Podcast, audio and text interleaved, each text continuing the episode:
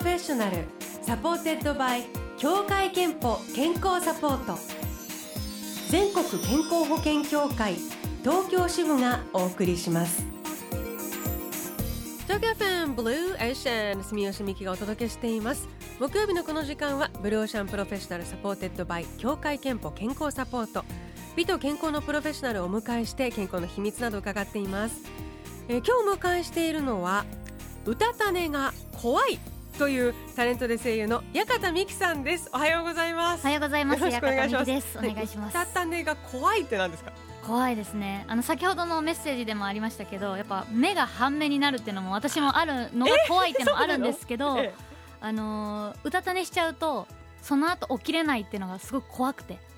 あー何かどこかにいてうたた寝しちゃったらその後起きれないことがあるそうなんですよ。なんでなるべくうたた寝はもうしないっていうのを自分の中で決めていて昔家でやっぱ寝落ちするってことが多かったのででも家で起きれなくてもさほど問題ある？次起きたらもう朝って時が結構多くて最近 それもうたた寝じゃない、ね、うたた寝じゃなくてしっかり寝てますね。ねはい。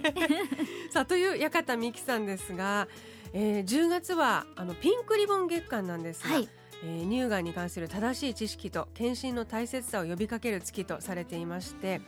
矢方さんは17歳の時に SKE48 のメンバーになられて GMS のリーダーも務めました、はい、で2017年に SKE48 を卒業して、うん、声優に挑戦しようと頑張ろうと言っていた矢先に乳がんが見つかったんですってね。そうですね。これどんな風にとかまずおおいくつだったんですか？当時その乳がん分かった時は25歳ですね。若いですよね。そうですね。自分も正直驚きましたね。どんな風なきっかけで発覚したんですか？そのまず乳がんに気づいたきっかけっていうのがやはりセルフチェックっていうんですかね。やっぱ乳がんってセルフチェック大事だよっていうのを聞いていたのと、はい、まあ、自分自身当時25歳なので、まあ、乳がんは多分さすがに検診の対象年齢ではないので、うん、まあ、病院に行くこともないし大丈夫だと思ってたんですけどやっぱり乳がんでもまあ、中にはなくなってしまうっていうのを知った時にあだったらちょっとセルフチェックぐらいは自分でできるようにならないとなっていうことでしたのがきっかけで、しこりを見つけて病院に行ったら、まあ、乳がんっていうふうに診断されましたね。初めてしてみたらそうです。そそれで自分でやってみようかなって思わなかったら多分今もしてないですね。じゃあ、まあ、ある意味見つけられて本当に、ね、よかったそうですねそれが1年半くらい前？そうです。ね17年の2017年の12月にそのしこりに気づいたので、はい、もうおよそおよそ2年前自分がでも25歳でまさかと思って乳がんだというふうにこう診断された時にはどんなふうに思いましたか、はい、その自分の中でがんっていうイメージが、うん、多分痛いし症状としてたくさん出るんだろうなっていうのがどこかであったんですけど、うん、自分がそのしこりを見つけた時って特に体も元気でご飯が食べれたし痛みもないっていう状態だったのでそのギャップっていうんですかねしこりがあってがんって言われたのになんでこんなに自分の体は健康なのになっていうのがすごい不思議でしたね。でもそこからすぐにもちろん治療初めて。そうなんですよ。まずそこで、まあ、がんって分かってから、はい、まあ、全身じゃあ他に転移してないかっていうのを調べたりを重ねて、まあ、手術をして、まあ、現在も治療中っていう形ですね。はあ、今はこうお薬を投与するような治療の最終段階というか、ね、やっぱ乳がんってすごい女性ホルモンとの関わりが深いので、今ホルモンの調整をする治療をずっと行ってます。から2年経って今もうその状況ですものね。そうですね。長いですね。長いです。ここからまだホルモンの治療自体はあと9年はやらなきゃいけないので、すごく。そうなんですか。9年。それも自分が病気になって知りましたね。こんなに治療が長いんだっていうのは。治療とか闘病中にこう、はい、一番気がかり心配だったこととか考えてたことってどんなことでしたか？まずはまあ、がんっていうか病気になったら仕事は絶対できないだろうなと思っていて、まあ、自分自身も名古屋を中心にタレント業を行っているんですが、うん、多分レギュラーのお仕事もできないしどうしようと思っていたのが一番心配でしたね。支えに逆にあの心の支えになったり励みになったことというのは？それが、まあ、ある意味仕事っていうのは大きかったです。なんでがんになって病気になって仕事できないですよねっていうのを、まあ、担当の先生にお話ししたら、うん、まあ、今って治療しながら働いてる人も中にはいらっしゃいますよっていうのを聞いたのがきっかけであだったら自分も治療中無理のない範囲でお仕事しようっていう風になって、うん、そこから、まあ、病気しながら働けるっていうのが、まあ、やる気に変わりました、ね、なるほど、うん、あのどのような形の仕事を一番続けていたんですか、まあ、でも一番のきっかけはやっぱラジオですね。まあ、声のお仕事っていうことで、まあ、あの実際に、まあ、胸の手術とかもしたんですけどやっぱり体はやっぱダメージが大きいのかなと思って。ただその入院中も声だけはしっかり「おはようございます」とか「痛いです」とか言えたので。なんでも名古屋でやってる、まあ、ラジオのお仕事は、まあ、一番最初に復帰した場所でした、まあ、そしてね声優さんにこうなろうとなりたいと思って、はい、あのいた矢先ということもあって多分そのお声にフィーチャーするお仕事はね、うん、きっとご自身の中でもすごくやりたい仕事でもあったちょうど事務所に入ったきっかけで病気が分かったタイミングでもあったので、これで夢がもう諦めるっていうのはちょっと自分の中でもやるせないなっていうのがあったので。はい、ということで今日はね八幡美希さんをお迎えしています乳がんの治療と闘病の話を伺っていますが後半は八幡さんの今そしてこれからのことをさらに伺ってみます、はい。えー、そしてここで一曲いきたいんですけれども、はい、えー、八幡さんが SK、うん、SKE48 時代にセンターを務めた TMS の曲をオンエアしたいと思います。ありがとうございます。せっかくなので曲紹介お願いしていいですか？わ、はい、かりました。それでは聞いてください。SKE48 で彼女がいる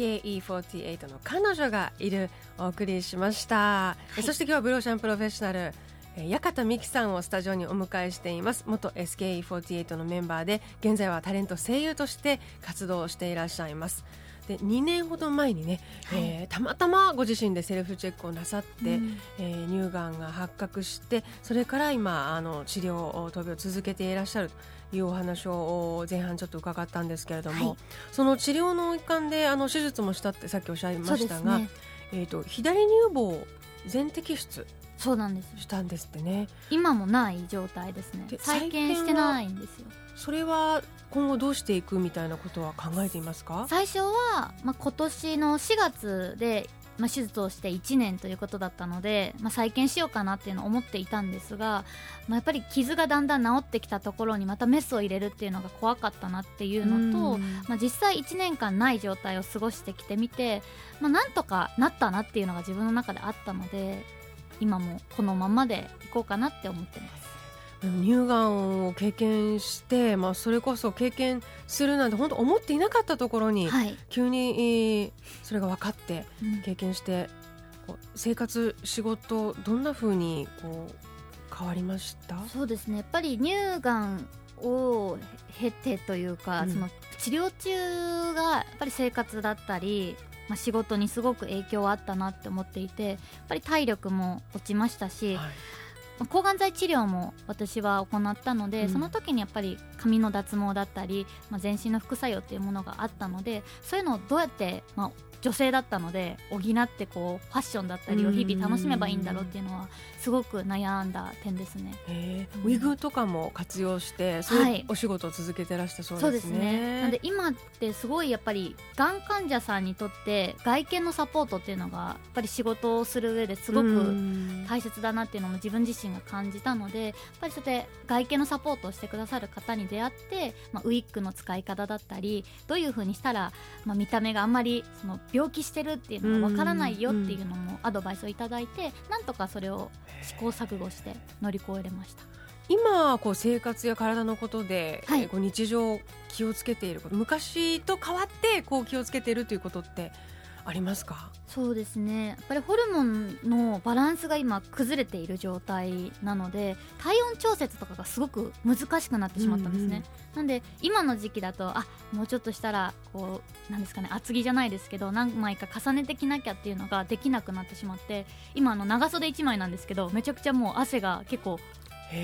ダーダーにきそうなぐらい熱くなってしまうので、そうやってあの着脱できる服装をまあ、なるべくしようって心がけたりニットとかがすごいこれから皆さん着るじゃないですか、はい、それも1枚着ると脱げなくなってしまうので、うん、なるべくこう羽織れるものでニットタイプは選ぼうとか。重ね着で考えるってことですね。はい、あのなんていうか普段の仕事の仕方とか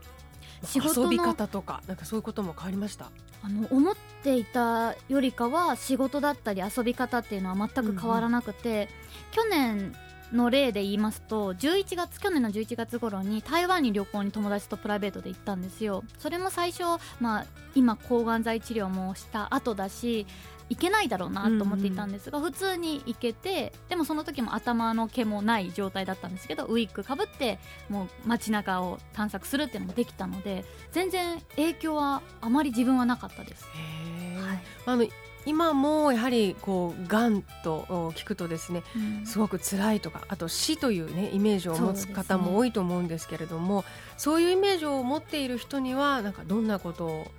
伝えたい逆に今まで25歳で病気が分からなかった自分は不死身だろうなと思ってたんですよ、まあ、絶対私は死なないタイプだなっていうのが。ただ病気をしてやっぱりいつか、まあ、死んでしまうっていうのはあの想像じゃないですけど考えなきゃいけないなと思ったので何があってもいいようにいろんな備えだったり知識を持とうっていうふうには変わりましたね。あの同世代のね若い女性でもやはり20代だとあの同じようにやっぱりあの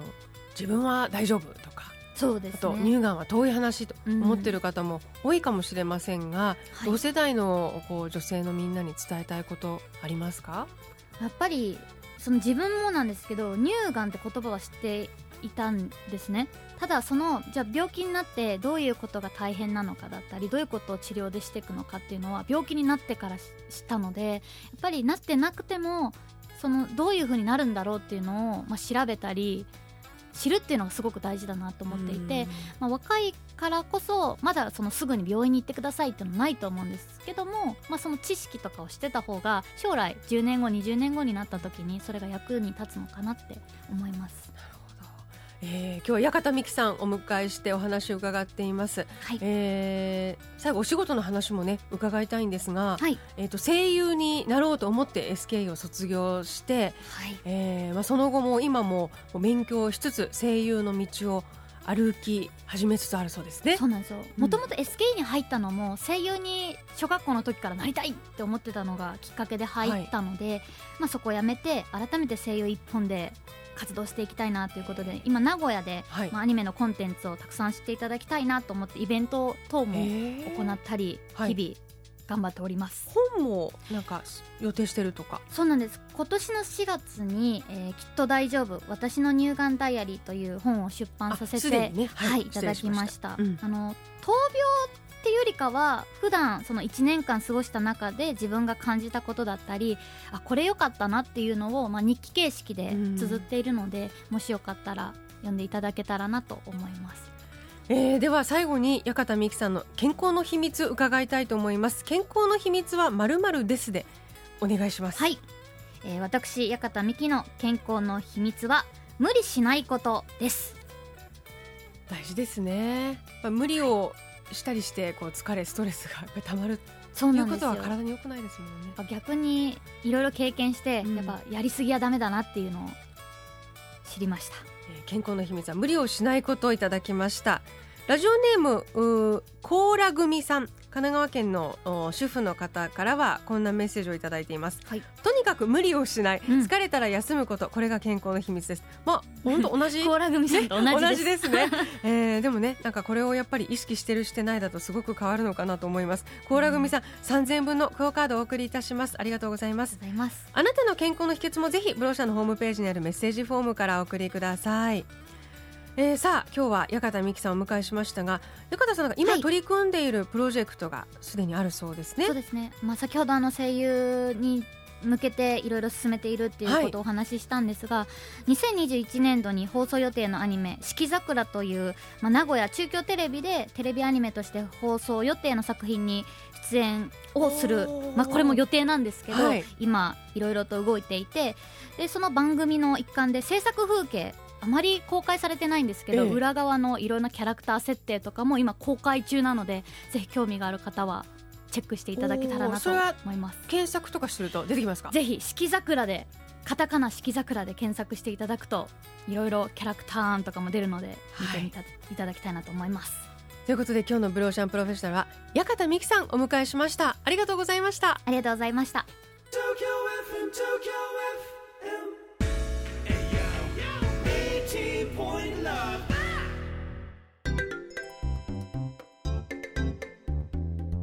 あなたの健康をサポートする協会憲法東京支部からのお知らせです。皆さんは乳がん検診を受けていますか？生涯のうちに乳がんになる日本人女性の割合は年々増加し現在では11人に1人と言われています。協会けんぽでは加入者ご本人様向けに乳がんなどのさまざまながんに対応した生活習慣病予防検診をご用意しています。早期発見早期治療のためにもぜひご利用ください。詳しくは協会けんぽ東京支部のホームページをご覧ください。 Blue Ocean Professional supported by 協会けんぽ健康サポート。全国健康保険協会東京支部がお送りしました。